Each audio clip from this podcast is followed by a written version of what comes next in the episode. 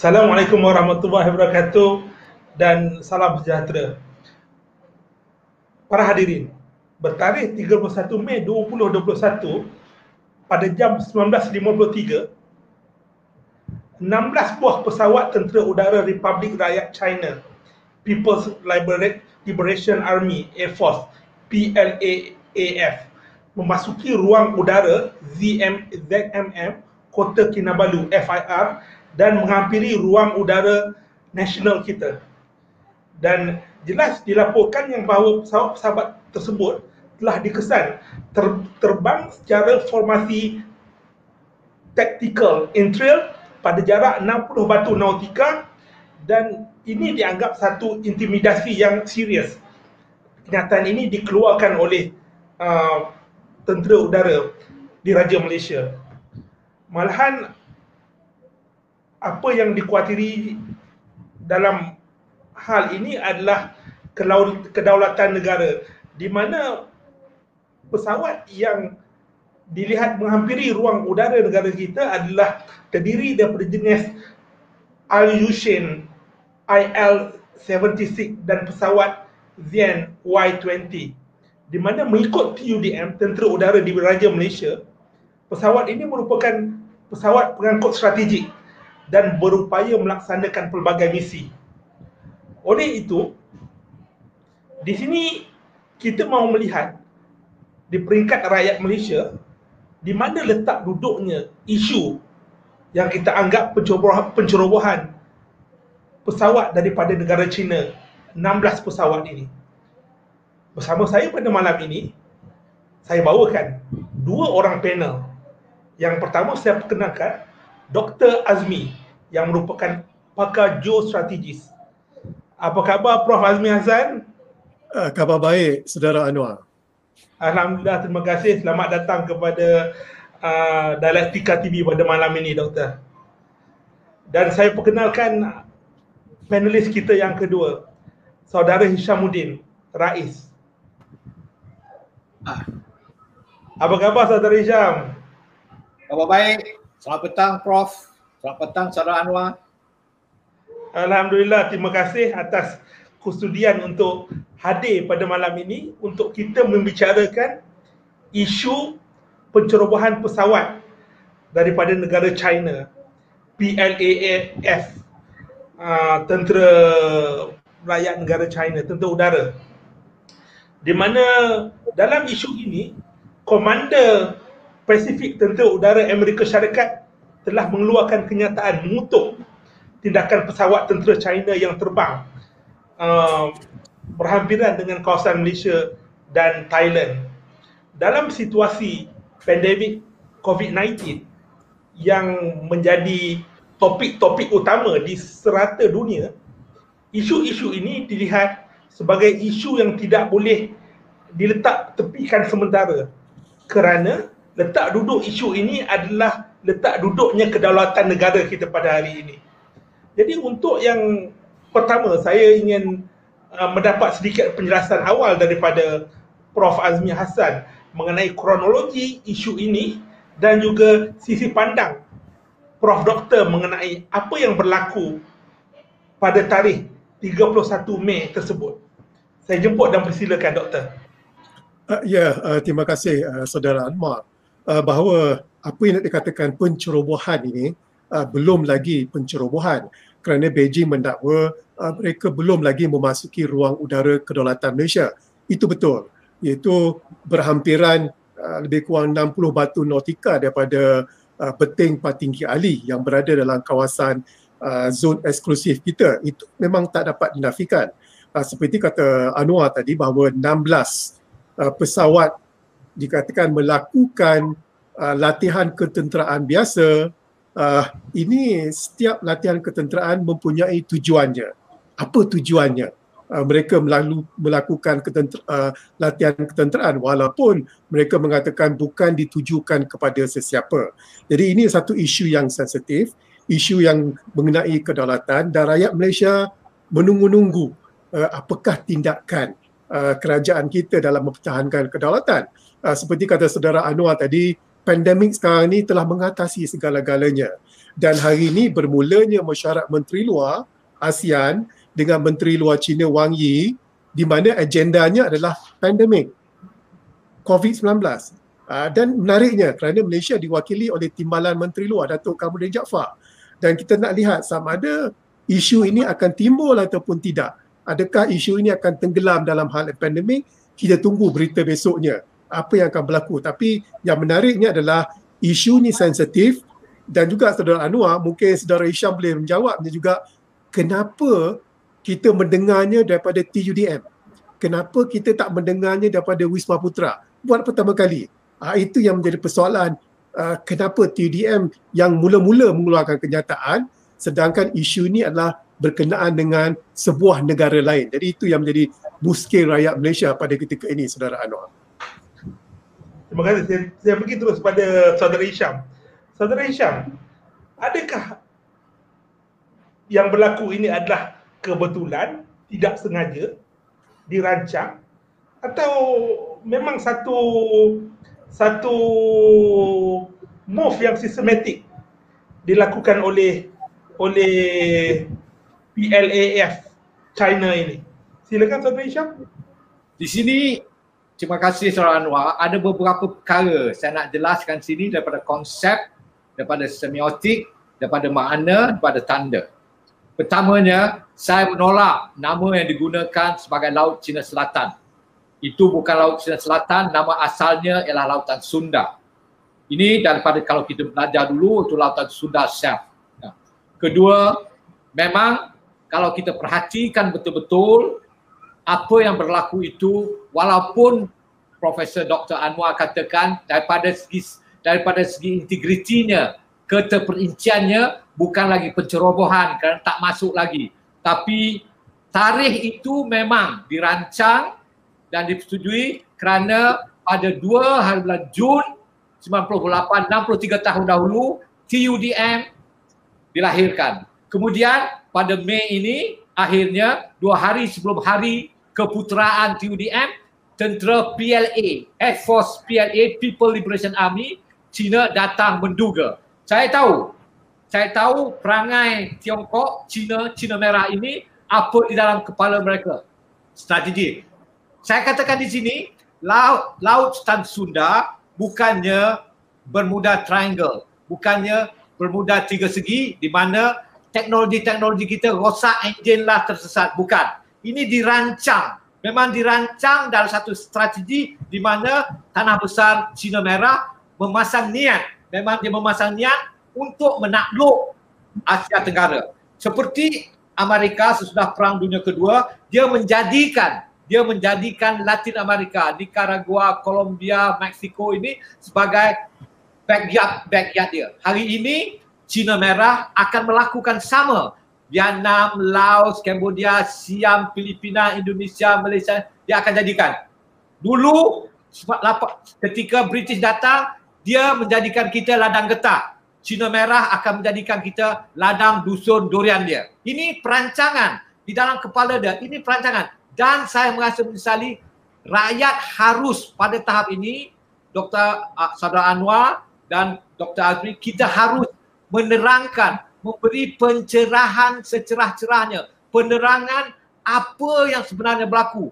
Memang ini seharusnya malam ini seorang YB daripada pihak kerajaan akan datang bersama, dia telah menarik diri. Tak apa. Tapi seharusnya kita harus, rakyat harus didapat penerangan, penjelasan apa sebenarnya setuntas yang mungkin supaya untuk saya, untuk saya sesudah COVID ini masa depan kita kita akan berhadapan dengan musuh yang lebih besar daripada COVID ini iaitu Cina Merah. Prof Azmi, nota bantahan dikeluarkan oleh Wisma Putra kepada uh, kedutaan Cina dan dipanggil. Cukup. Prof Azmi rasa dengan tindakan tersebut? Uh, ya, Saudara Anwar, itu adalah dikatakan sebagai tindakan paling minimum yang perlu dilakukan oleh Wisma Putra. Uh, tapi sebelum kita on air tadi, uh, kita berbincang tadi seolah-olah dalam media kita tak banyak berbincang dalam hal ini. Adakah ini disengajakan ataupun ianya tidak menarik minat rakyat? Saya pasti itu bukan uh, isunya uh, rakyat menanti-nanti apakah tindakan kerajaan uh, kita sekarang ini selain daripada nota bantahan. Uh, seperti yang di, saya katakan tadi, perbincangan di China Menteri Luar itu kita lihat adakah Malaysia akan menimbulkan isu ini? Kita tunggu dan lihat besok uh, beritanya. Uh, perlu saya ungkitkan apa yang berlaku bulan 5 tahun lepas di mana kita hampir-hampir berperang dengan China. Tetapi media langsung tak bermain cerita ini. Apa yang saya ceritakan isu adalah kapal cari gali Petronas West Capella sedang mencari gali minyak di laut uh, di kawasan EEZ kita sentiasa dibayangi oleh Coast Guard kapal perang China. Dan pada ketika itu Presiden Trump dia menghantar kapal perang Amerika kononnya untuk melindungi Malaysia. Itu satu saat yang penting. Tapi media tak main tak tak mainkan isu ini.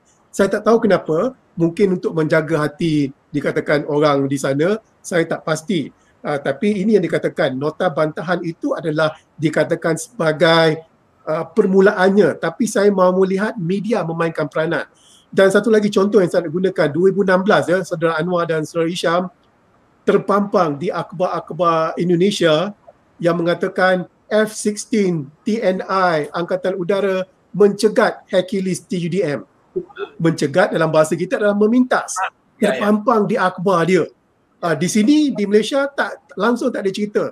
Tapi di Jakarta dia kata pak tengok kami tak kira rakyat uh, negara serumpun ke hal kedaulatan pemerintah kami tidak akan berkompromi. Uh, jadi ini yang dikatakan perbezaan di antara kerajaan kita dengan pemerintah Indonesia ataupun Singapura sekali bagaimana mereka menangani isu kedaulatan. Dan sekali lagi saya katakan Saudara Anwar, nota bantahan itu adalah pertama initial saja, permulaan. Yang kita nak tunggu adalah apakah langkah-langkah selepasnya. Uh, doktor, saya nak nak pergi terus kepada persoalan kedaulatan uh, negara kita dan juga kedaulatan negara-negara yang berjiran dengan kita. Filipina, uh, Indonesia, uh, kemudian uh, uh, Taiwan sendiri. Uh, dan kita melihat yang bahawa pada 2016 telah dikeluarkan yang bahawa keputusan tribunan antarabangsa yang mengisytiharkan tuntutan China terhadap semua laut China Selatan adalah tak ada asas, no ground. Tapi kita melihat yang bahawa China tidak mengendahkan keputusan tersebut. Uh, malahan beberapa pembangunan di Kepulauan Spratly digerakkan dan cerita tentang China masuk ke kawasan-kawasan uh, negara-negara lain adalah bukan cerita baru, berita baru. Apa pandangan doktor mengenai perkara tersebut? Uh, ya betul Saudara Anwar, bukan uh, cerita baru. Uh, malah sebelum uh, pencerobohan ruang udara, kalau kita nak panggil pencerobohan itu, pencerobohan perairan kita sentiasa berlaku. Uh, malah satu tahun dalam 100 hingga uh, 100 lebih kali uh, nelayan mereka yang dilindungi oleh Coast Guard kapal perang mereka menceroboh EEZ kita terutama sekali di beting uh, Patinggi Ali. Kenapa saya sebut beting Patinggi Ali ini adalah kerana dalam peta baru Malaysia kita kita panggil itu nama kita. Kita panggil uh, beting Patinggi Ali, beting serupai. Cuma Laut Cina Selatan seperti kata saudara Isham tadi, kita masih memanggil Laut Cina Selatan. Uh, sebab tu Cina mengata Ah, sebab tu Cina mengata itu adalah milik mereka kerana nama Laut Cina Selatan. Indonesia dia tak mau panggil, dia panggil Natuna. Dia tak nak sebut pun Laut Cina Selatan. Filipin dia panggil East Philippine Sea. Ya, dia tak nak sebut pun Laut Cina Selatan. Jadi ini yang dikatakan bahawa uh, saya dah lupa soalan saudara Anwar dia. Apa soalan ni saya dah lupa dia dah. Tak mengenai uh, dominasi oh, ya. China, Spratly ya. Island. Ya, Ya, ya, pencerobohan ni bukan kali pertama. Dah banyak kali kali berlaku uh, kawasan perairan EEZ kita tetapi masalahnya ianya tidak dimainkan oleh media kita, tidak dimainkan oleh kerajaan kita. Kalau Indonesia bulan Januari tahun lepas, uh, beberapa bot nelayan Cina ditangkap, dia bukan dia ditangkap nelayan tu, dia bom. Dia bom bot itu, dia bakar bom itu, dia tenggelamkan dan Bapak Jokowi dia melawat kawasan itu. Uh, itu bezanya antara macam mana kita bertindak dengan kerajaan jiran Indonesia bertindak. Uh, bagaimana berbezanya Filipina bertindak, Vietnam bertindak memang berbeza. Uh, cuma yang saya terkilan adalah kita tak berapa prihatin Uh, jadi bila China dikatakan menghantar 16 pesawat, barulah kita nak sibuk. Padahal benda ni dah banyak kali berlaku. Anwar. Jadi itu yang menjadi masalahnya bagi saya sekarang. Saya nampak saudara Isyam ada nak mencelah tadi. Ada benda yang tak sabar tadi nak sebut. Sila saudara Isyam. Ni sebenarnya seperti yang dikatakan oleh uh, uh, profesor ni, ingat tak pada 25 bulan 9 2015 di Jalan Petaling apa sudah berlaku?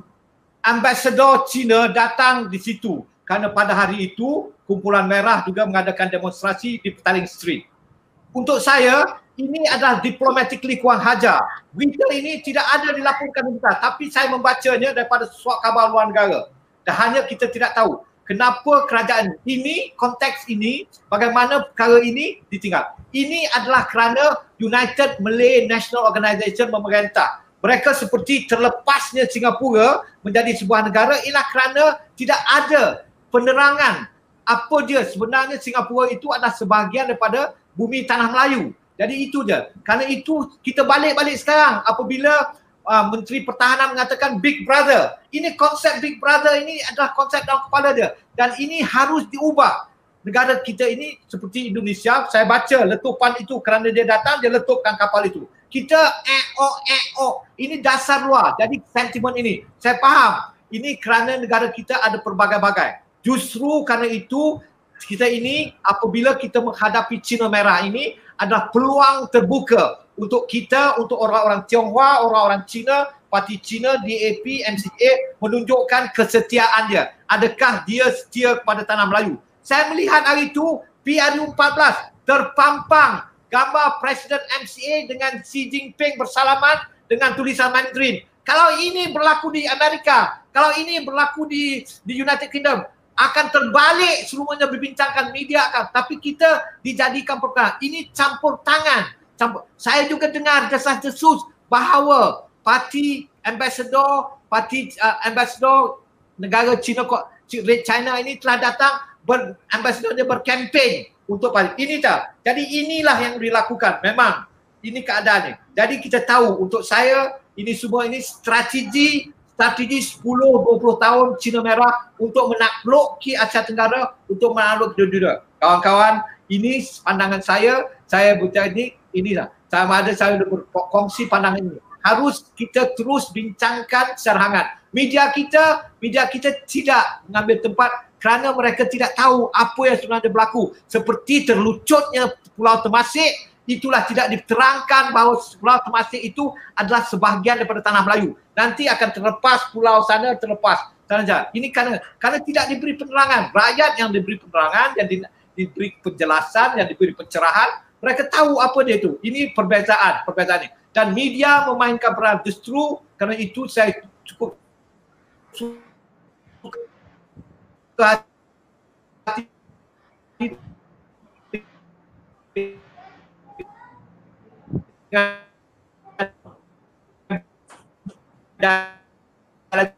untuk okey okey secara Anwar Oh, sorry Syam, sikit saya nak ni eh. Kalau kata tindakan yang boleh diambil oleh kita, maksudnya dari segi kemampuan uh, jauh beza kita dengan China. Bukan ini bukan dari segi kemampuan untuk berperang, tetapi untuk memberi pencerahan penerangan kepada rakyat. Ini tak kenakan modal media-media kita memainkan peranan. Ini tidak keluar ke duit. Kita bukan nak beli jet pelantau. Kita bukan Indonesia telah menambah kapal selam dia lagi. Apabila perlu bentrokan-bentrokan yang berlaku, Indonesia menambah kapal selam dia lagi. Ini seluruh dunia tahu. Menambah kerana menghadapi. China ini sekarang ini strategi. Strategi China sekarang ini saya katakan One Belt One Road ini adalah satu strategi untuk menakluk Asia Tenggara, menakluk dunia. Semuanya dia. Dan seperti dulu, kerajaan lama dulu, kerajaan lama dulu di bawah Najib, bagaimana Najib telah dapat diberi apa yang dipanggilkan debt diplomasi, memberi hutang berbanyak-banyak hutang. Ini bukan satu perkara berlaku. Ia telah berlaku pada Sri Lanka, ia telah berlaku pada Angola, ia telah berlaku pada Maldives.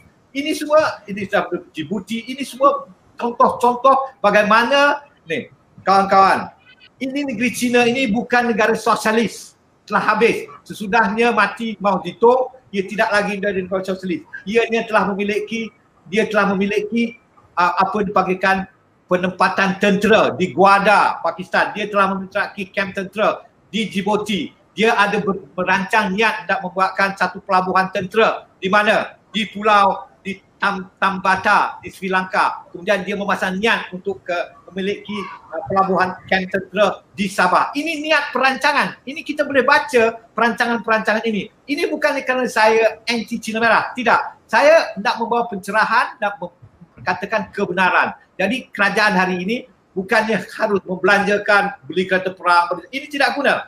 Hanya kita perlu menerangkan apa sebenarnya dan sekarang ini kita harus orang-orang Tionghoa di sini, parti DAP, parti MCA, parti yang ahli banyak Cina harus menunjukkan kesetiaan. Mereka akan diduga sama ada mereka akan diduga sama ada mempertahankan tanah Melayu atau mereka mempertahankan Cina Merah. Ini seada. Sekarang ini krisis ini berlaku. Di Australia sedang berlaku, di Australia masyarakat Tionghoa di Australia pecah dua, di UK. Jadi sekarang ini dan di sini kerana itu. Jadi kita jangan jangan lagi sekali lagi kita menjadi tergadai Singapura. Pulau Temasek itu terlepas. Jangan sekali lagi ini berlaku kerana tidak memberi penerangan kepada rakyat. Jangan kita jadi dusun durian Cina Merah. Seperti kita pernah jadi dusun ladang getah British.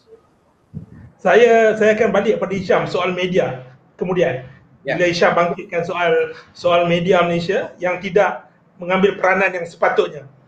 Tapi sebelum itu saya nak pergi kepada uh, Prof. Dr. dahulu. Uh, saya terima soalan daripada uh, saudara Encik Izwan, Cik Husin yang menyatakan China nak tengok tindakan negara serantau. Bolehkah hal ini kita bawa kepada ke, ke PBB? Uh, adakah impaknya akan menjadi impak yang berkesan ataupun apa tindakan yang sepatutnya diambil oleh Malaysia untuk lebih proaktif dalam isu ini? Ya, dalam kes kita nak membawa isu ni ke Pertubuhan Bangsa-Bangsa Bersatu, ianya telah dimulakan oleh Filipina. Uh, seperti Saudara Anwar mengatakan 2016, uh, di mana Mahkamah Keadilan Antarabangsa mengatakan bahawa dalil yang mengatakan China Uh, sebab dalil yang uh, China katakan bahawa Laut China Selatan itu milik mereka adalah dari segi dalil sejarah. Sejarah tidak boleh pakai. Sebab itu kita kalah batu putih sebab kita bersandarkan sejarah. Uh, sebab itu kita menang uh, limbang kerana Indonesia bersandarkan sejarah. Uh, jadi itu yang dikatakan uh, dalilnya. Tapi masalahnya adalah uh, China dia belum buat apa-apa lagi. Jadi kita nak bawa kes ni ke makam ke PBB tak boleh. Uh, tapi kita kena faham bahawa resolusi PBB yang paling kuat adalah Majlis Keselamatan dan Majlis Keselamatan itu adalah ada China. Jadi isu ni uh, masalah PBB kita tolak ke tepi. Di ASEAN sendiri pun uh, Anwar dan Saudara Isham dia berbelah bagi. Ada yang sokong China, ada yang sokong Amerika, ada yang dikatakan tak tahu belah mana. Uh, tapi dalam hal ini bila Saudara Anwar bertanyakan kepada Saudara Isham apakah strategi yang kita perlu lakukan, uh, kita perlu pandai bermain uh, maksud saya adalah kalaulah kita katakan ataupun menteri luar mengatakan bahawa China itu adalah big brother dan bila insiden bulan 5 tahun lepas bila Trump menghantarkan kapal perang pada ketika itu kita itu adalah isyaratnya ya China itu adalah big brother. Tetapi sebenarnya kita ada a bigger brother. Kita kita kena pandai dalam hal ini. Uh, Amerika dia ada sebab dia sendiri. Uh, mereka mempunyai agenda dia sendiri. Jadi kita menggunakan agenda ni. Bak kata uh, bekas mantan menteri pertahanan bahawa elephant fight elephant kita tak mahu hmm. jadi grass ataupun rumput di tengah-tengah.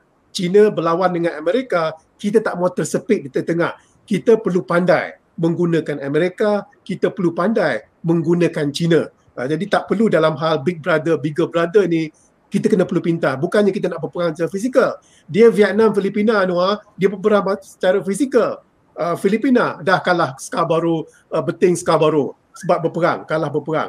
Jadi kita dalam hal ini strategi dan strategi ini datang daripada Wisma Putra bukan datang daripada TUDM sebab tu saya pelik kenapa kita kita tahu hal ini daripada daripada kenyataan TUDM bukannya Wisma Putra itu yang menjadi kemuskilan saya ni Saudara Hisham, tadi doktor bangkitkan soal strategi dengan strategi lah kita dapat ligitan dan kita dapat uh, uh, apa pulau ligitan dan satu lagi apa? Padan. Padan. Limbah. kita dapat si, si padan dan digital dengan strategi. Maksud dia adakah kita mampu gunakan strategi kita untuk untuk menang di setiap sudut atau bagaimana Saudara Isyam? Ini begini, pertamanya, pertama-tamanya ialah harus memberi pencerahan kepada rakyat. The strength of the nation stands on the people and the citizen. Ini tak boleh lari. Kalau rakyat tak sama ada Wisma Putra atau Menteri Pertahanan, Perdana Menteri, pencerahan wajib diberikan.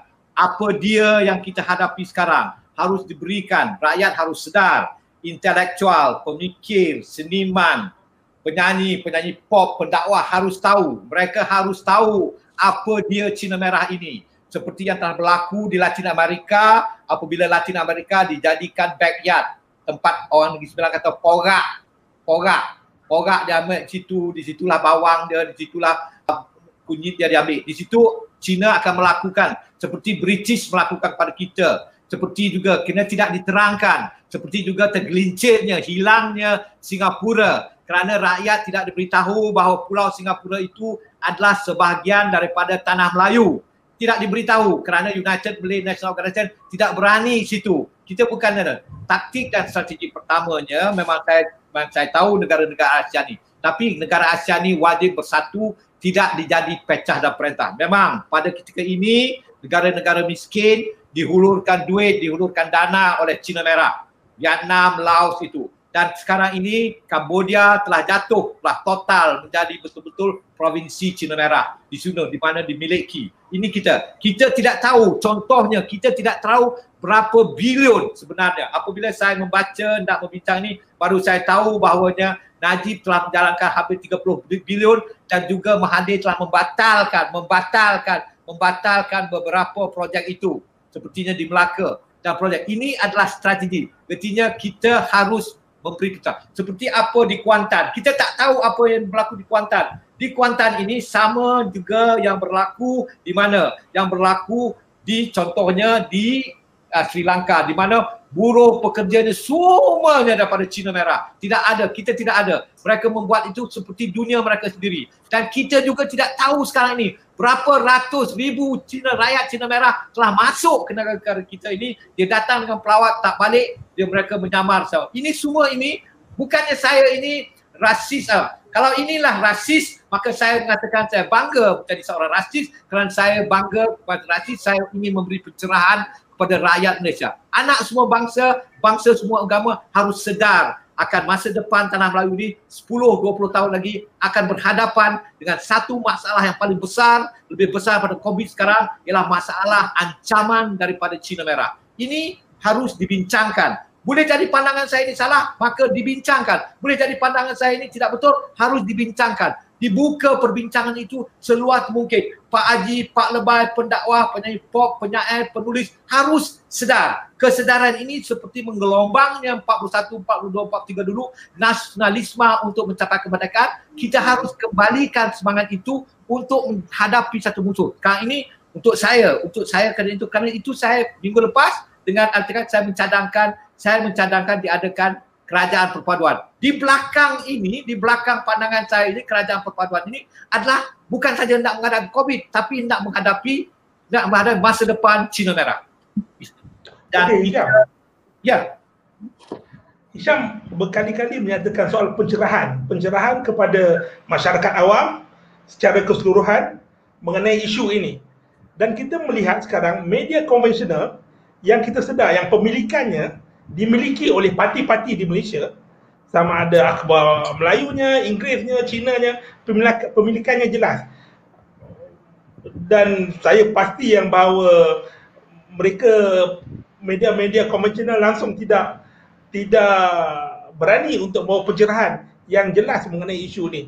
Dan dalam masa yang sama, kita melihat yang bahawa media sosial yang biasa sekarang ini yang yang sering digunakan oleh anak muda juga tidak gairah untuk membawa isu-isu patriotisme, isu-isu berkenaan dengan pemilikan, kedaulatan dan sejarah sebenar uh, negara kita ini sendiri. Bagaimana Isyam? Eh, itu terpulang. Itu kita harus melakukan pembaharuan. Kita tidak perlu hanya bercakap, kita harus melakukan sesuatu. Bercakap ini senang, tapi melakukan sesuatu. A, B, C jadi tiga. Empat, lima, enam. Berkumpul, berbincang, berkumpul, berbincang dan mengembangkan pandangan. Untuk saya ini penting. Menulis. Kalau profesor menulis, mengembangkan pemikiran, menulis buku. Nah. Jadi persejarahan ini harus dikembalikan. Seminar. Seminar harus. Okey, sekarang ini kerana ada COVID, kita tidak ada forum terbuka. Harus ada seminar. Perbincangan secara intelektual, perbincangan historical, sedang secara sastrawani, perbincangan akademia. Ini harus dilakukan untuk melahirkan pencerahan. Sebelum apa-apa dilakukan, pencerahan ialah lebih penting dahulu. Seperti dilakukan oleh Ahmad Bustamam, seperti dilakukan Muqaddam bin Lasso, seperti dilakukan Pak Sako. Mereka melakar memberi penerangan tentang kejahatan, keganasan penjajah British. Sekarang itu saya menimbulkan persoalan ini ketika inilah masanya sebelum Cina Merah bertapak kokoh memilih siapa jadi pemimpin. Saya tengok perhubungan United Malay National Organisation, Parti UMNO dengan Parti Komunis ini bang. Ini kalau saya ingat Tan Sri Gadali Safi ini akan berpusing-pusing dalam kuburnya. Dulu apa tika merah pun, tika sejarah merah pun dia pening. Sekarang ini Parti Komunis Cina dengan United Malay National telah bersatu. Mereka berbangga. Ini keadaan berubah. Jadi kelihatan bahaya ini makin besar. Jadi peranan yang dilahirkan oleh media alternatif ini harus cerah. Jadi memang orang katakan orang jadi di sini kesedaran ini kena adalah public opinion. The public opinion, public opinion makers ataupun public intellectual, intellectual ramai harus mengeluarkan pandangan, harus menulis, harus ini fikrah-fikrah ini harus dicanai untuk memperkembangkan dirasai. Saya melihat bagaimana tergadainya Singapura ini seperti akan berlakunya pada tanah Melayu ini bahawa kita akan dipecah-pecahkan. Pertama, China akan memecahkan antara ASEAN. Solidarity, setiap kawan ASEAN ini akan dipecah-pecahkan kerana satu satu demi satu. Kita setiap kawan kita antara Indonesia dan kita akan dipecahkan. Filipina kata kita dan dia pecah dan perintah. Tapi kalau kita sekelompok dan mesti ingat kita ini juga daripada strategi jangka panjang bukan Amerika ya. Kita ini ada perjanjian five power defense arrangement. Saudara profesor kita tahu dengan Australia, New Zealand, Singapura, kita dan Great Britain. Ini perjanjian. Tentera laut yang terbesar sekali, armada laut eh, Britain yang baru buat ni sekarang dalam perjalanan mengarah ke uh, lautan Sunda. Ini satu perkembangan baru. Jadi untuk pada ketika ini harus diberi pencerahan. Ini paling penting, paling penting. It is important that people have this knowledge. Mereka harus mendapatkan fakta-fakta ini dari profesor ini misalnya. Dan ini kalau media kita tidak mana peranan media mainstream media lah katakan tidak main peranan maka media-media alternatif ini memainkan memang saya akui anak-anak muda di sini tidak tahu kerana tidak ada semangat kesedaran patriotisme itu tidak timbul, tidak dimunculkan, tidak dibincangkan. Ini terpulang pada artis-artis kita ya. Artis-artis kita bukan hanya harus membuat lagu-lagu bodek saja. Dia melahirkan lagu-lagu bukannya marilah kita sokong bukan. Kita harus memberi pencerahan. Okey, terima kasih Saudara Isham. Saya berbalik kepada uh, Dr. Azmi Hassan. Saya dapat satu soalan daripada Muhammad Zuhaili T.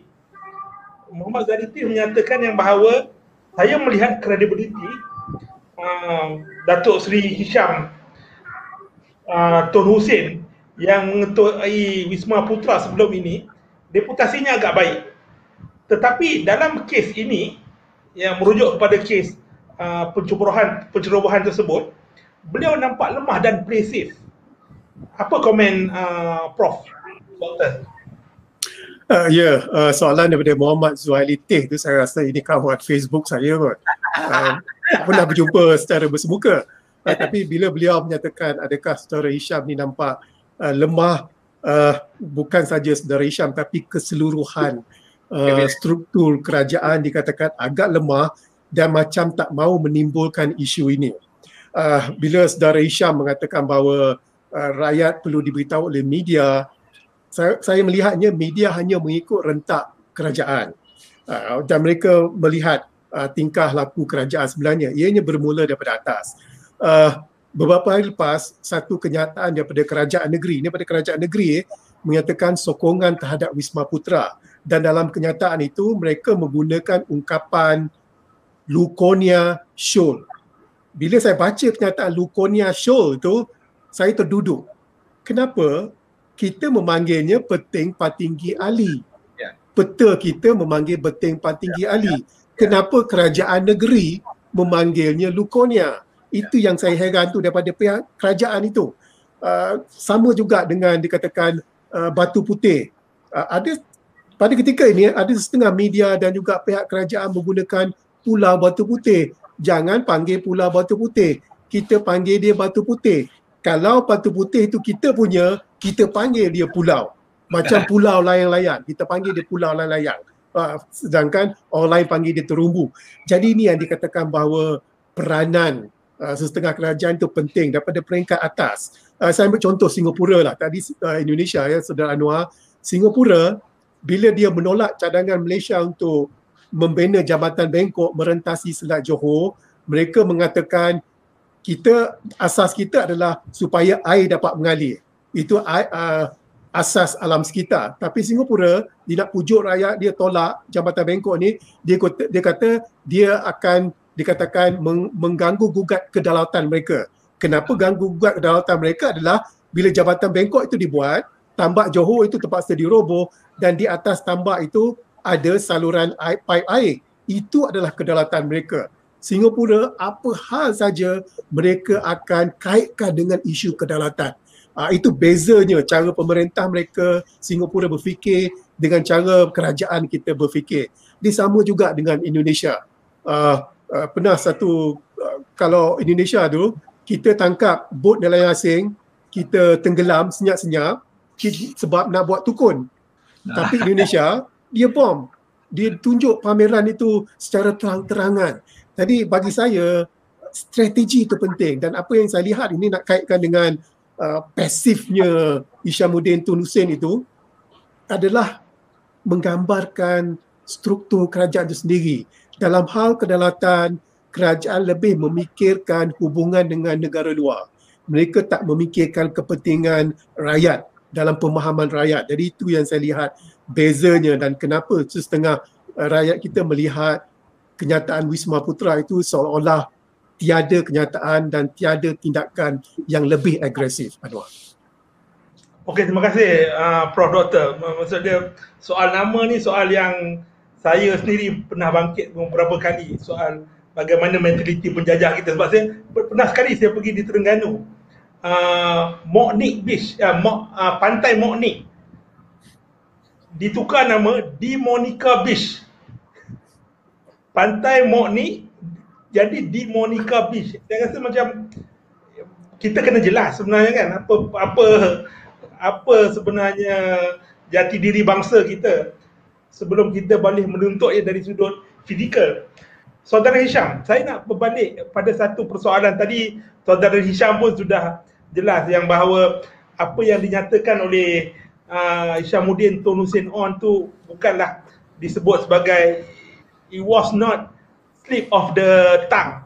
Tapi apa yang difikirkan oleh saudara uh, Tun Hussein apa ni Isyamuddin Tun Hussein uh, saya berbalik kepada satu persoalan yang ditanya oleh Nik Syariful Nizam berkenaan dengan pesawat milik kerajaan Israel iaitu bukan komersial melalui ruang udara kita uh, dan ia mendapat kebenaran eh? saya saya notakan di sini ia mendapat kebenaran daripada uh, Kementerian Pengangkutan Alright. minta saudara Hisham untuk mengulas sedikit isu tersebut Okey, sebelum saya masuk sebelum saya masuk pada Israel saya nak katakan tentang nama.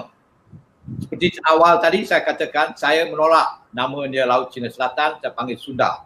Saya juga, kita juga ini, nama ini sebenarnya, nama negara kita ini juga tidak diambil melalui secara demokratik pandangan rakyat. Tak tahu bila-bila daripada tanah Melayu menjadi Melaya, daripada Melaya jadi Malaysia. Ini, kalau Finland, negara Finland, Finland negara orang Fin. Thailand negara orang Thai, England negara English, uh, Scotland negara Scotland. Kenapa kita mengubah nama negara kita Tanah Melayu? Ini negara Tanah Melayu. Jadi di sini permulaan kita telah salah. Jadi ini kalau konteks nama, bukan seperti Profesor katakan Batu Putih, Pulau Batu Putih, Kuala Laya ataupun Batu Putih. Ini betul. Ini pemikiran dalam fikrah kita. Kita sendiri tak sedar Kenapa kita benarkan negara kita daripada uh, tanah Melayu menjadi jadi Malaysia, daripada tanah Melayu menjadi Malaya. Sebenarnya tanah Melayu ini the lands of the Malays, the lands of the Thai, Thailand, the lands of the Finn, Finland, the land of the Scots, uh, the land of the Scottish, Scotland. Ini jelas. Kenapa kita harus benar. Jadi kita ini tidak merasa kebanggaan diri, jati diri kita itu kurang. Ini tentang nama. Kerana itu saya menolak. Saya menolak nama dipanggilkan. Malah seorang menteri Cina buat lawak kata, oh nama itu nama laut itu namanya laut Cina Selatan. Mestilah Cina yang punya. Dia punya kepala. Just because the land is name is Chinese, therefore uh, laut uh, South China Sea, therefore it belong to the Chinese. Ini the mentality of the Chinese. Ini saya mengajukan dalam lawak Melayu lah. Tapi itu yang keluar dalam laporan. Ini jadi lawak dunia. Jadi itu di mana. Tapi sekarang ini kita kita tengok tentang Israel. Israel ini satu lagi. Ini satu lagi kita ni heboh. Sebenarnya heboh. Tapi kita kes ini, kita tengok pembunuhan yang berlaku di Goba. Tidak selesai, tidak tuntas, tidak tahu apa ujung pangkal. Apa hubungan? Dulu saya baca satu laporan bagaimana sebuah syarikat sebuah syarikat Singapura yang dimiliki oleh Zionis Israel dapat berniaga memasang komputer di PDRM. Betul atau tak betul tak tahu tapi tidak ada pedas tergantung seperti seperti iklan seperti iklan dalam Tika TV ni semua tergantung tak tuntas. Saya baca juga. Kemudian saya baca juga perniagaan bagaimana kelapa sawit kita daripada kita tak import tapi kita hantar. Jadi kita ini macam tu. Jadi kita jelas kalau kita menentang Zionis Israel kita tentang betul-betul. Jadi pencerobohan ini kita tahu juga pencerobohan yang dilakukan oleh Cina Merah ke Singapura ini uh, ke ke uh, uh, Indonesia ini 300 400 kali daripada apa yang saya baca. Dalam macam yang sama Singapura selalu menceroboh perairan kita. Kita tidak lakukan apa-apa. Jadi ini apakah pe, apakah pe, pe, pe, pe, persediaan antara Israel dengan Singapura? Ini kita tidak tahu. Ada hubungan. Untuk saya Singapura itu sama. Untuk saya Singapura ini ialah settler state negeri yang seperti sama seperti settler state. Di negeri Arab, settler state-nya ialah Zionis Israel untuk menghuru-harakan untuk menghuru-harakan uh, negara Arab. Di Malaysia, di, di tanah Melayu ni, di Kepulauan Melayu ni, settler state-nya adalah Singapura untuk menghuru-harakan untuk menghuru-harakan bumi Melayu. Ini untuk pada analisa saya. Ini settler state. Apa dia settler state ni? Settler state ini adalah orang luar datang situ, dia pukul orang tempatan. Amerika settler state, Canada settler state, New Zealand settler state, uh, Singapura settler state, Israel settler state. Ini settler state. Dan mereka ini tidak ada akar. Tidak ada akar umbi di situ. Mereka tidak ada akar umbi di situ. Bukan situ. Tionghoa, Cina bukannya daripada Singapura. Cina ini daripada Cina Merah. Cina bukan daripada Pulau Pinang. Mereka ini. Di situ akar umbi dia. Orang Melayu ini, bumi ini dilahirkan di bumi ini. Di sinilah kita dilahirkan dan di sini kita ditanamkan dan di sinilah kita belajar satu, dua, tiga. Ah, di situ. Bukannya bukannya daripada Cina. Jadi di sini saya bercakap sini seperti saya ini nasionalis Melayu dan resis. Kalau saya bercakap begini dianggap resis, maka resislah pandangan saudara itu. Tapi kalau untuk mempertahankan negara ini daripada pencerobohan Cina Merah dianggap rasisme, saya berbangga untuk menjadi seorang rasis kerana memberi pencerahan tentang bahaya yang akan datang daripada Cina Merah 10-20 tahun lagi. Terima kasih Saudara Isyam. Prof. Azmi,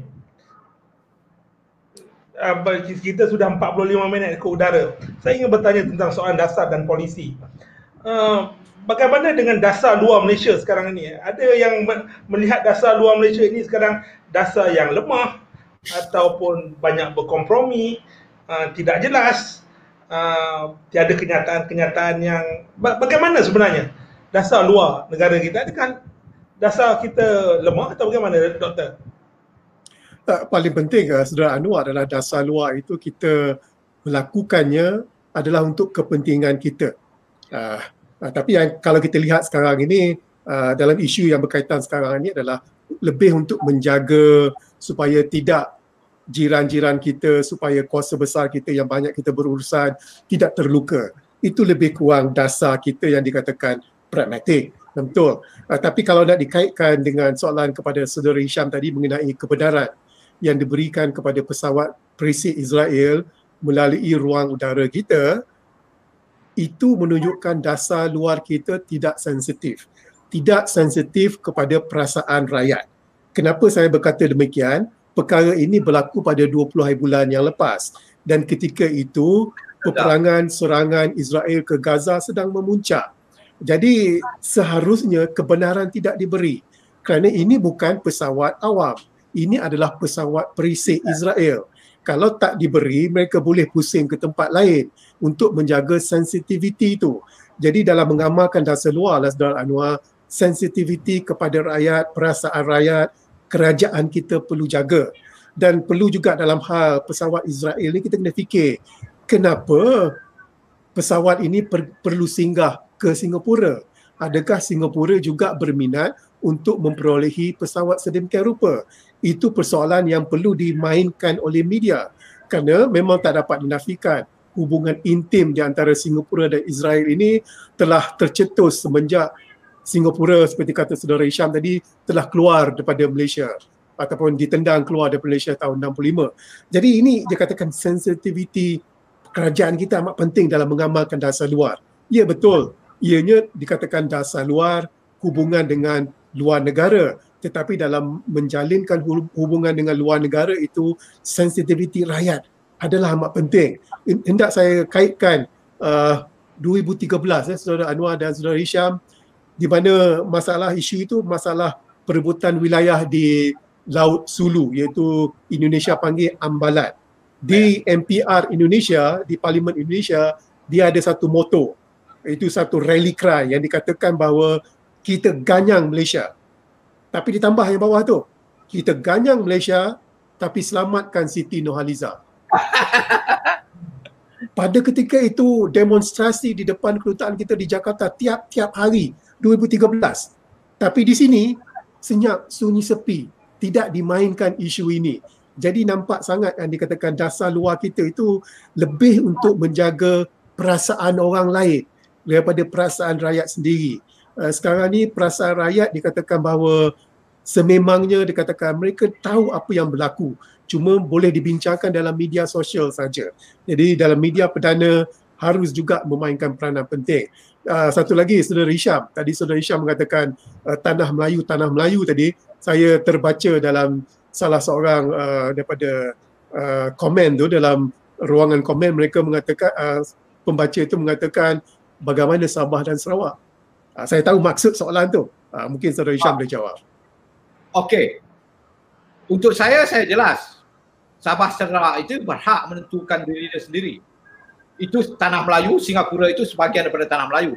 Ini daripada dasar yang diambil oleh Parti Rakyat, yang diambil oleh PMIP Islam dulu. Ini jelas. Jadi saya tidak ada masalah. Sabah dan Sarawak itu berhak menentukan nasib mereka sendiri. Itu they have the right self determination. Kerana Cobalt Commission itu uh, putar alam dia sehingga berapa yang dicari, dicarinya itu itu saya tidak saya tidak tahu sama ada secara demokratik pengutusan suara seperti juga pengutusan suara tidak ada pengutusan suara untuk menukar nama kita daripada tanah Melayu menjadi Melaya daripada Melaya menjadi Malaysia tidak ada tidak ada, tidak ada, tidak ada tidak ada siapa tahu. Tiba-tiba saja. Empat lima tak tahu macam mana. Itu satu perkara. Uh, tentang satu jam. Ya. Saya nak pergi sikit uh, pada pasal dasar luar Malaysia ni.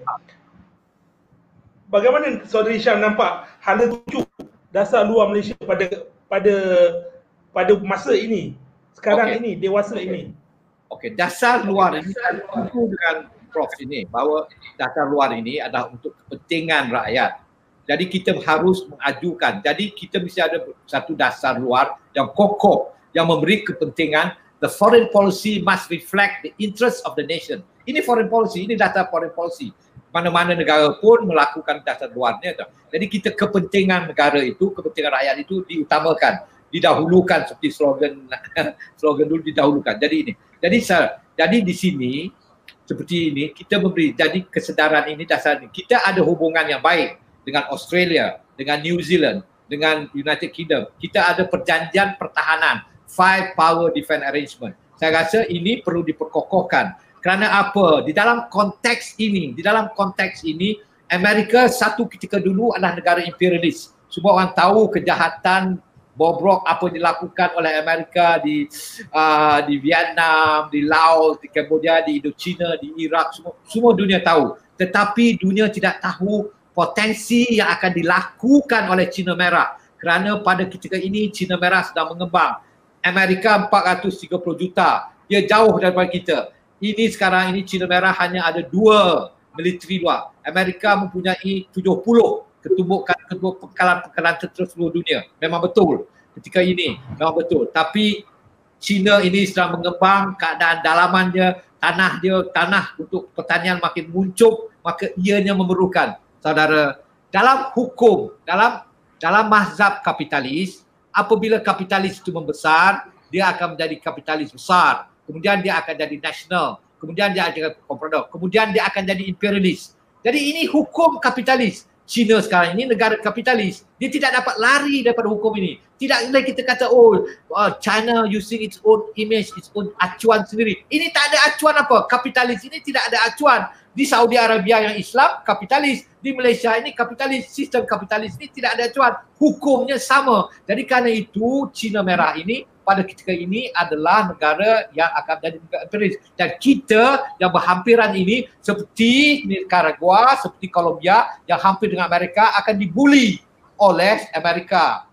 Kita ni akan dibuli oleh. Jadi kerana itu kita harus memberi kesedaran seperti rakyat Nicaragua, rakyat Colombia, rakyat Latin Amerika sedar peranan Amerika. Kita sekarang ini masanya dan saya perkatakan ini ini adalah duga kita diduga orang-orang Tionghoa, orang-orang Cina sekarang ini diduga di mana kesetiaannya. Adakah di tanah Melayu, adakah di ini atau di mana? Ini tak, tidak boleh. Cina sekarang ini sedang memainkan itu. Itu adalah percubaan. Dia melihat bagaimana dia test, testing water sama ada Malaysia ini. Ini sebelum apa yang berlaku sebelum kapal terbang ini sampai ialah Big Brother oleh kata oleh Syabuddin kata Big Brother. Jadi ini dia nak menengok sama ada berlaku tidak sama ada apa. Dan Big Brother yang bercakap Big Brother ni tiba-tiba kena COVID pula. Tak datang perbincangan ni. Takut nak jumpa Cina Merah ke? Jadi itu saya tak tahulah sama ada dia betul tak. Tapi itu yang saya baca. Dia tidak akan pergi uh, situ kerana dia dikatakan kuarantin. Adakah ada kuarantin? Okey, dia kena kuarantin.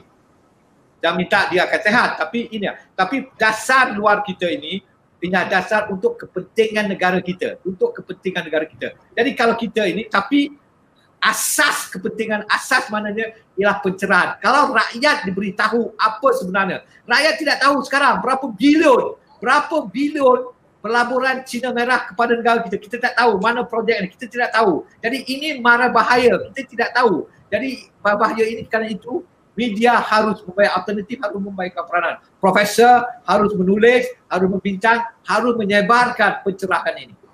Seperti saya katakan ini, pakcik agama, ustaz dakwah, lebay kampung, sastrawan, negarawan, semuanya harus membincangkan. Saya melihat 20, 30 tahun hari ini, masalah yang paling besar dihadapi oleh tanah Melayu ini adalah berhadapan dengan, ini akan dihadapan bukan kita saja, daripada Vietnam, Laos, Cambodia, Thailand, Malaysia. Ini akan dihadap. Jadi kita harus di di Singapura, uh, di Indonesia perbincangan hangat sedang berlaku tentang peranan Cina Merah. Kita belum lagi, kita belum lagi membincangkan. Ini okay, terima kasih. Terima kasih Zuri Syam. Saya belum selesai mengenai dasar luar kerana uh, tadi doktor ada menyebut tentang dasar luar kita yang lebih menjaga hati orang luar tapi dalam masa sama but to what end and why? Sampai bila? Tahap mana lagi untuk menjaga hati orang? Dan uh, untuk menjaga kepentingan siapa dasar luar ini sebenarnya? Dan satu persoalan yang besar adalah uh, mengapa tiada kompas yang jelas tentang dasar luar negara kita pada hari ini. Uh, ya, uh, kalau kita lihat kompas yang digunakan oleh Wisma Putra dalam mengamalkan dasar luar mereka adalah dasar luar yang pragmatik. Itu yang dimaksudkan uh, oleh uh, dikatakan penggubal dasar-dasar luar kita. Maksudnya kita tidak menyebelahi mana-mana pihak. Uh, itu memang betul. Ah, dan juga kadang-kala dasar luar kita itu adalah pen, uh, agak kabur uh, atau terlampau banyak ambiguitinya.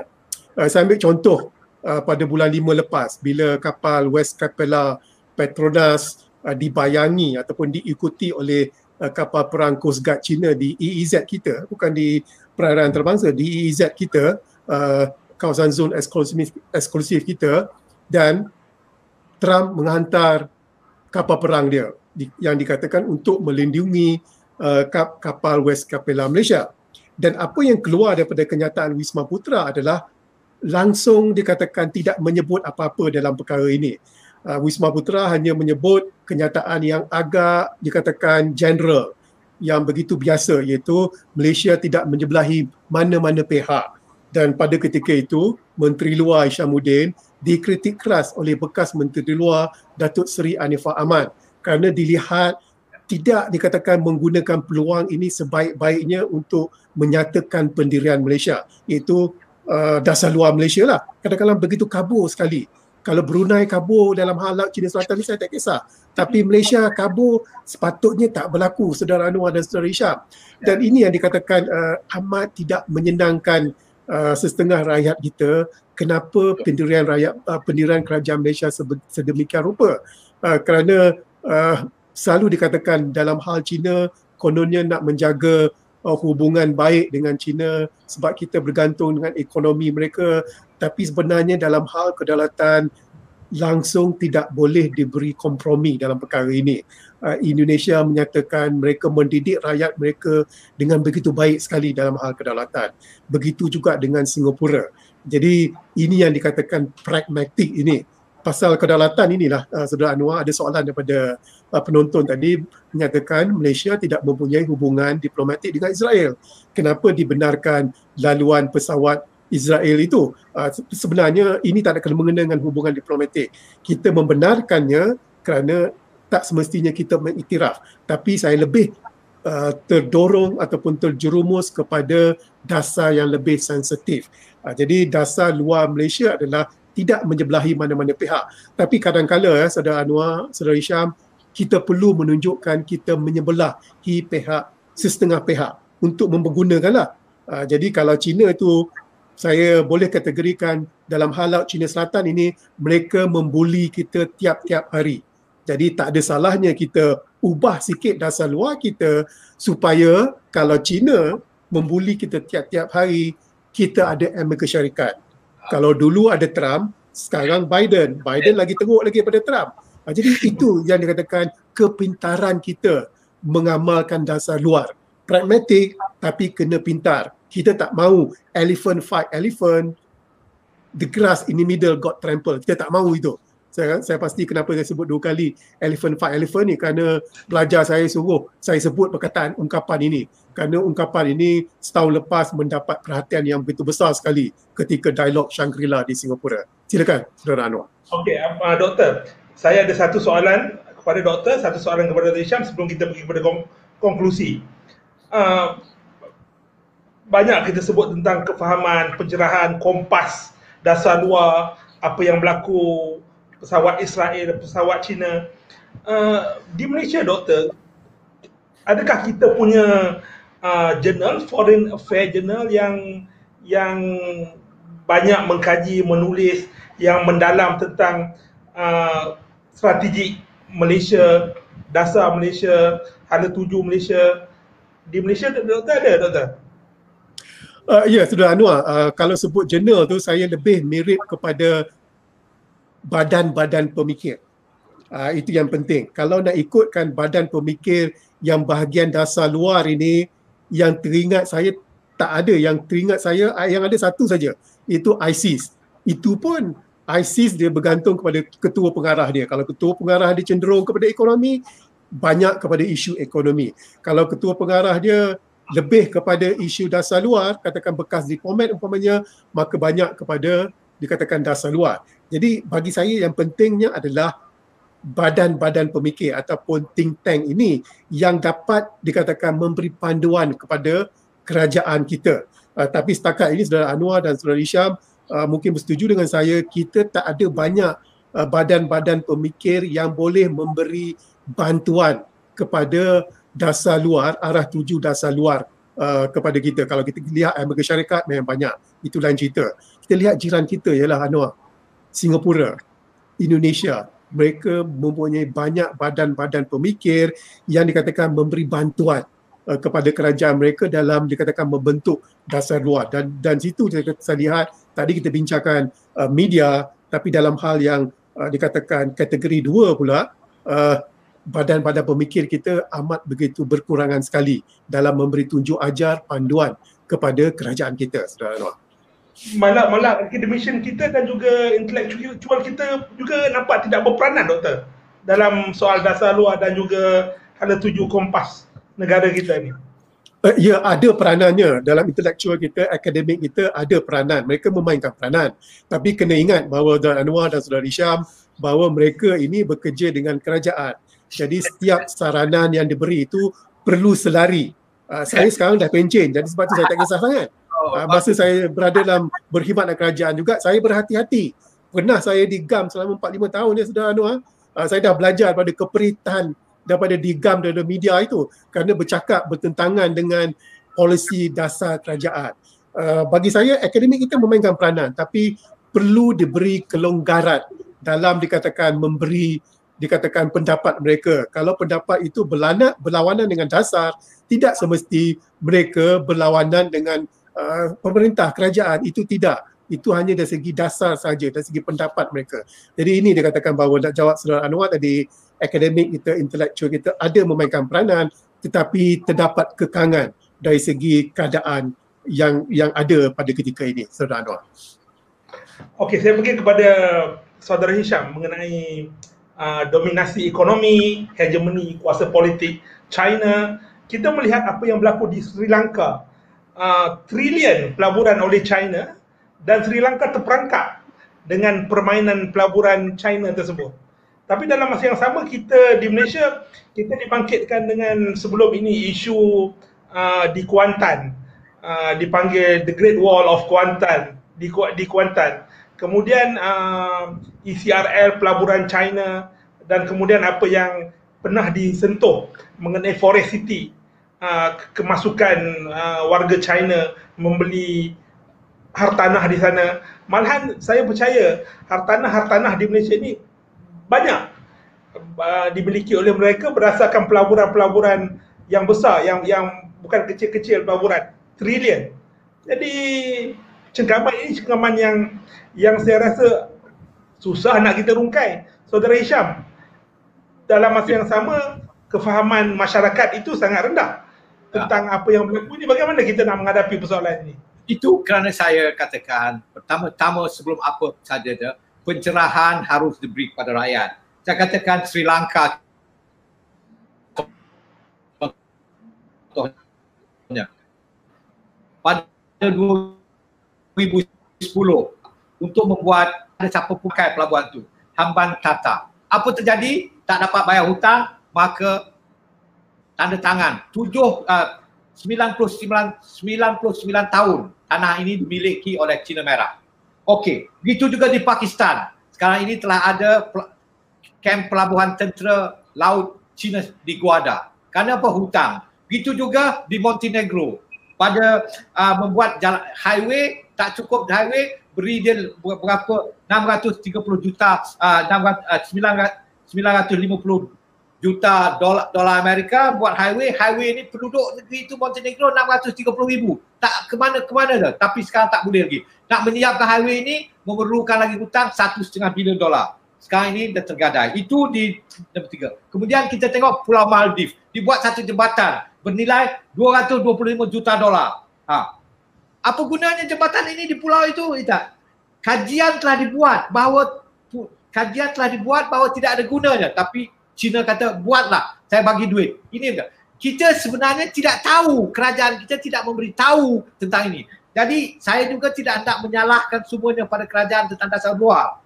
Saya tentang dasar luar ini kerana ini peranan ini juga tidak dimainkan oleh ahli-ahli politik pembangkang daripada amanah daripada di, daripada PKR daripada DAP itu mungkin dia parti Cina, MCA itu mungkin parti tapi parti-parti lain, parti Islam, parti Islam PAS ni juga tidak berkata apakah mereka bebal tidak mengetahui apa yang sedang berlaku. Apakah mereka tidak membaca, apakah tidak mentelaah apa yang berlaku. Contohnya apa kejahatan Cina Merah tentang satu juta warga Uyghur Islam di dalam penjara. Langsung tak ada berkata apa-apa. Yang sibuk ini ialah media kafir laknat BBC, CNN, daripada Francis, France 24 yang menimbulkan. Negara-negara Islam tak ada. Habis-habisnya di Malaysia ini mereka bincangkan, mari kita tangkap sajat, mari kita jaga kote sajat. Di Uyghur ini satu juta penduduk Islam tidak ada. Tapi sajat, sajat, sajat. Inikah Islam kita? Islam tak melawan sajat. Ini saya timbulkan. Tentang dasar ruang. Ulu Tun Razak mengajukan ZOPAN, Zone of Peace and Neutrality. Kita ini terikat dengan OIC, kita terikat dengan NAM. Okey, sama ada OIC ini boleh menang peranan atau tidak, kita dah lihatlah bagaimana. Mahathir cuba mengadakan KL Conference. Ini satu alternatif untuk memisahkan kita daripada garis politik Islam yang dibawa oleh Saudi Arabia untuk menang. Tapi okey, Mahathir telah jatuh daripada perang. Jadi apa itu ter, ter, terbengkalai projek Mahathir dengan dengan Imran Khan dengan dengan Erdogan dan Turki itu kita. Jadi ini. Jadi parti-parti daripada ini pun tidak memainkan peranan. Jadi tidak memainkan peranan. Jadi kerana itu. Jadi kita ini terbengkak ter, ter, terjebak dalam hutang. Negara-negara seperti Sri Lanka kita sendiri. Saya katakan macam itu. Saya katakan macam di di, di uh, city di pulau uh, pulau-pulau tempat tanah di, di Johor Bahru ataupun kita tidak tahu, kita tidak diberi penerangan. Kita tidak.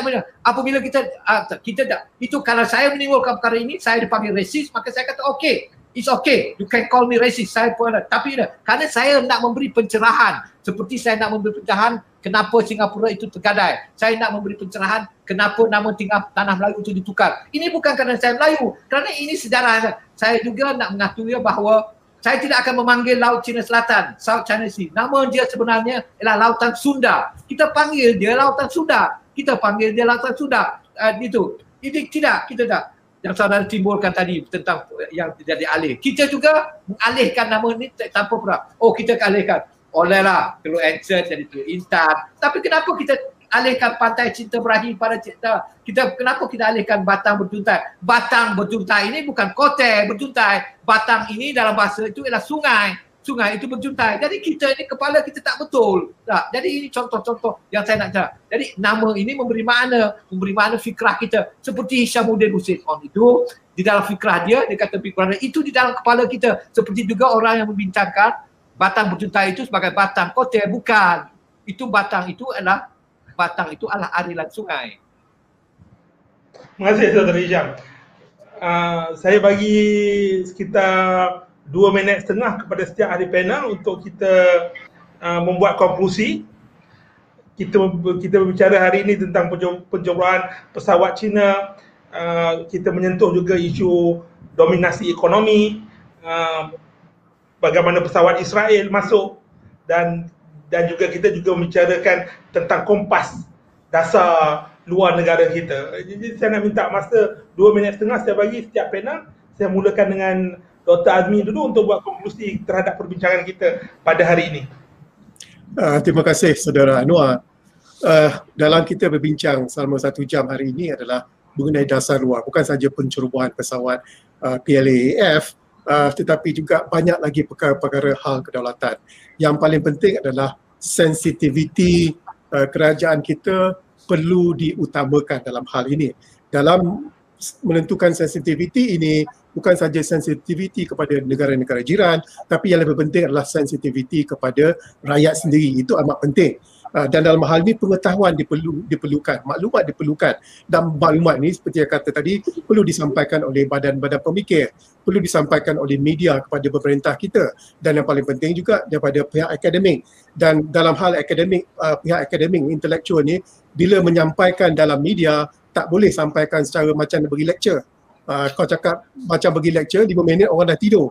Jadi dalam hal ini bagaimana kita berinteraksi uh, dengan penonton kita secara online ni lagi payah ni. Kalau online, okay. kalau Isyamuddin dia tak apa. Isyamuddin Rais, dia bercakap berkobar-kobar. Saya baca komen tadi, wah bersemangat betul saudara Isyamuddin Rais tu. Uh, jadi dalam hal uh, ada 50 saat lagi, mengambil sempena nama anekdot okey saudara Anwar saudara Hisham anekdot ni adalah cerita-cerita yang dikatakan cerita pendek yang mudah-mudah jadi sempena tu saya nak tutup, nak nak katakan nak tutup uh, panasnya uh, Isyamuddin Rais tadi perkataan Persekutuan Tanah Melayu tu, Melayu tu sendiri. Uh, masa saya belajar kat Amerika, saya nak minta personalized license plate. Saya nak buat Melayu. No, dia tolak. JPJ saya tolak. Dia kata, eh kenapa tolak saya tanya? Ini Melayu. Dia kata, very vulgar sir. Dia kata oh. Melayu tu vulgar. Tahu kenapa Isyamuddin? Apa? Dia, dia, dia kata kat saya Melayu tu me, M-E, L-A-Y, U. Kalau pun license plate kereta jadi me, le, you. you. Yeah, very vulgar. Jadi sebab tu dia tak bagi. Uh, jadi sama lah persekutuan tanah Melayu. Nanti orang kata persekutuan tanah Melayu tu very vulgar, lucak. Uh, jadi itu nak tutup sebagai uh, nak tutup kepanasan Isyamuddin Rais itu saja. Silakan saudara Anwar. Okay. Isyamuddin. Okey, saya saya terus menerus mengatakan kita tidak ada jalan melainkan memberi pencerahan sebanyak yang mungkin. Kita harus mengadakan seminar, kita harus mengadakan konferensi. Sekarang ini kerana keadaan COVID maka kita hanya dapat berwebinar seperti ini berbincang melalui talian. Jadi kita jadi apabila telah lepas ini harusnya ketika uh, kapal terbang Cina Merah itu datang saya terfikir sendiri nak keluar berdemonstrasi seorang diri di depan kedutaan uh, Cina Merah. Saya akan lakukan tapi saya tidak lakukan kerana keadaan sekarang tidak dibenarkan keluar dan tutup hala. Jadi ini keadaan sekarang. Jadi itu. Jadi kita ini harus harus pertamanya harus diadakan pencerahan. Satu perkara yang tak selalu orang katakan kalau kalau orang politikal kata oh saya nak bagi tahu ni jangan jangan bagi ikan pada rakyat jangan bagi ikan pada rakyat. Bagi dia didik dia cara nak memancing supaya dia dapat terus memancing. Untuk saya saya tidak nak memberi ikan kepada orang Kelantan dan Terengganu nelayan-nelayan Kelantan dan Terengganu tidak perlu ikan saya juga tidak akan memberikan pancing, saya juga tidak akan mendidik mereka untuk turun ke laut. Saya akan nyatakan memancing dan carilah ikan di laut itu kerana laut itu adalah laut Cina Selatan adalah milik kita dari dulu sampai sekarang sampai bila-bilanya. Amin. Terima kasih. Terima kasih saya ucapkan kepada saudara Hisham Mudin Rais dan saya ucapkan terima kasih kepada Prof Azmi Hassan.